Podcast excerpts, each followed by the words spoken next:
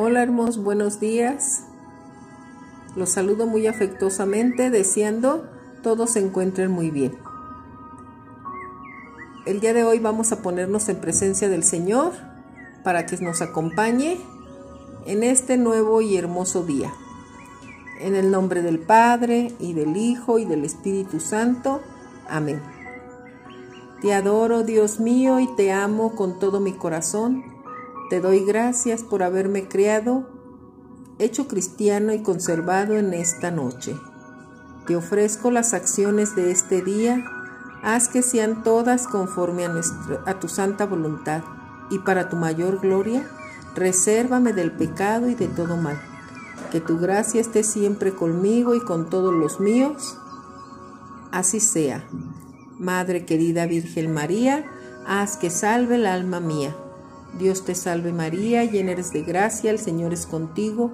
Bendita eres entre todas las mujeres y bendito el fruto de tu vientre Jesús.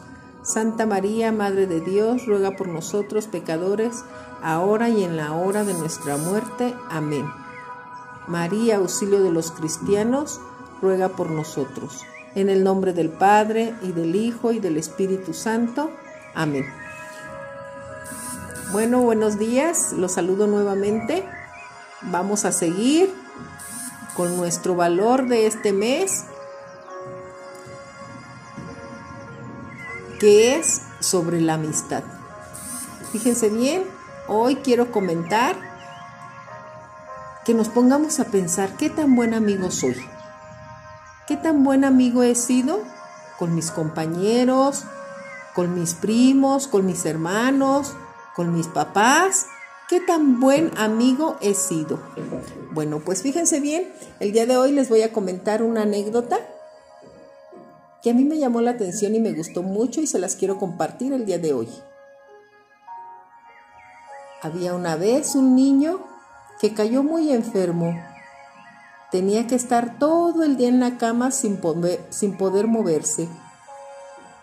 Como además los niños no podían acercarse, sufría mucho por ello y empezó a dejar pasar los días triste y decaído, mirando al cielo a través de la ventana. Pasó algún tiempo, cada vez más desanimado, hasta que un día vio una extraña sombra en la ventana. Era un pingüino, comiendo una bocata de chorizo, que entró a la habitación, le dio las buenas tardes y se fue. El niño quedó muy extrañado y aún no sabía qué habría sido aquello, cuando vio aparecer por la misma ventana un mono en pañales, inflando un globo. Al principio el niño se preguntaba qué sería aquello, pero al poco, mientras seguían apareciendo personajes locos por aquella extraña ventana, ya no podía dejar de reír. Al ver un cerdo tocando la pandereta, un elefante saltando en la cama elástica o un perro con gafas que solo hablaba de política. Aunque, por si no lo creían, no se lo contó a nadie. Aquellos personajes terminaron alegrando el espíritu y el cuerpo del niño, y en muy poco tiempo, este se mejoró. Y se mejoró notablemente, tanto que pudo volver al colegio. Ahí pudo hablar con todos sus amigos, contándole las cosas tan raras que había visto. Entonces, mientras hablaba con su mejor amigo, vio asomar algo extraño en su mochila. Le preguntó qué era y tanto le insistió que finalmente pudo ver el contenido de la mochila.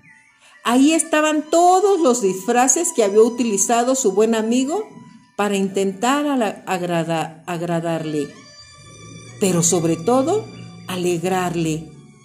Y desde entonces, nuestro niño nunca deja que nadie esté solo y sin sonreír un rato.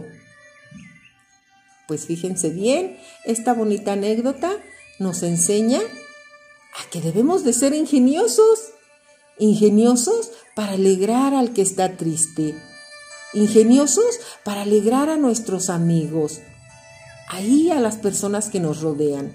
Qué bonita es la alegría, qué bonito es el compartir siempre con los demás cosas buenas, cosas alegres. Bueno, pues los dejo con este pensamiento. ¿Qué tan buen amigo he sido yo?